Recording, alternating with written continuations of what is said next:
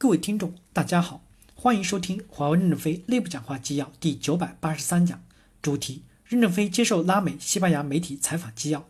本文刊发于二零一九年十二月十一日，接上文。记者提问：我是来自于巴西的记者，我有两个问题。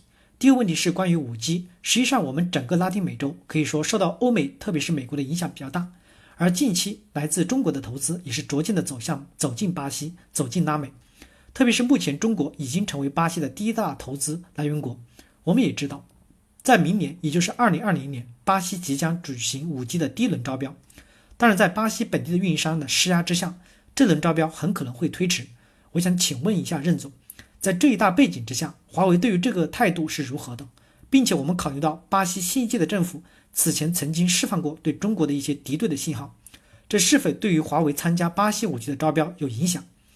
第二个问题是，五 G 在巴西的使用，因为我们知道巴西是一个幅员辽阔的国家，而且发展不平衡，特别是在那些发展较为落后的地区，急需五 G，但是资金却是我们面临的一个较大的问题。在这个过程中间，华为是否提可以提供相应的资金支持呢？任正非回答说：“巴西是一个伟大的国家，我不知道上帝为什么给巴西这么好一块地方。我到巴西去，巴西的富饶令人震撼，比如旱季的稻种子撒下去。”就能收回四百五十公斤粮食，鱼钩刚放下去，河里的鱼就上钩了。大自然给了巴西非常好的自然条件，使巴西衣食无忧，所以巴西超越美国的动力就不足了。现在出现五 G 时代，五 G 可以带给巴西更快的前进。巴西的法律非常复杂，对产业的发展是有压力的，这是物理性的。数字性的呢？数字都可以预先的按照巴西的法律设计好，数字会使巴西法律的很多障碍得到比较好的解决。使用人工智能以后。会大大的提高工厂的生产效率，使产业的需要的人工大大减少，甚至将来淡水河的谷只需要几百人，这样与劳工的矛盾就会妥善的解决，产业的发展会加速。有人问，那不需要劳工怎么行呢？人工智能使总财富大幅度的增加，政府可以通过财富的分配，在体验性产业大大的发展，比如三八五、足球等等，因为这些产业是不能用人工智能取代的，所以这些新技术对巴西很重要。新技术不是只有华为一家拥有，拥有的厂家很多，你也可以选择其他厂家。新技术最主要是促进了社会发展，促进了产业的进步，使更多人摆脱了贫穷。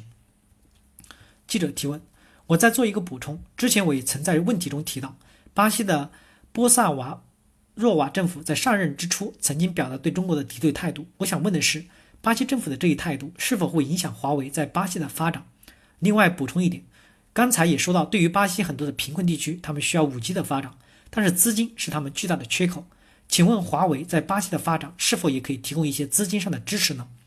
任正非回答说：第一，总统的看法是历史性的、阶段性的，随着对我们的了解越来越充分，他也会，他也不会是原来的想法。第二，不会影响到我们在巴西的发展。穷困地区要与巴西金融机构商量，看需要用什么样的方法解决。边远地区的通信永远都是全世界的一个困难的问题。记者提问：任先生，您作为一位父亲，您的女儿孟晚舟在加拿大已经被扣留了一年的时间。我想了解一下，您有没有去看过她？或者您现在对于海外的旅行有没有一些不方便之处？任正非回答说：“我没有去看过她，她妈妈在那边陪她，我没有受到任何影响。”记者提问：您对于出国有没有一些担忧？担忧有可能也会被扣留呢？任正非回答说：“没有。”记者提问：第一个问题。刚才第一轮的时候，有一个同事提问关于中国互联网控制和审查的问题，您赞成这种做法吗？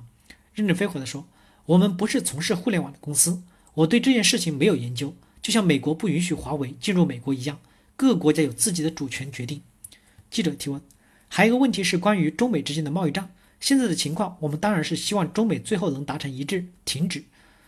但是如果说不能达成一致的话，您觉得在这样的情况下，或者技术的这样的背景下？最终取胜的是中国还是美国？另外，我想问的是，对于华为这样的企业，现在华为是一个中国企业，如果华为有可能成立在一个资本主义环境中，华为的成长是不是会更好呢？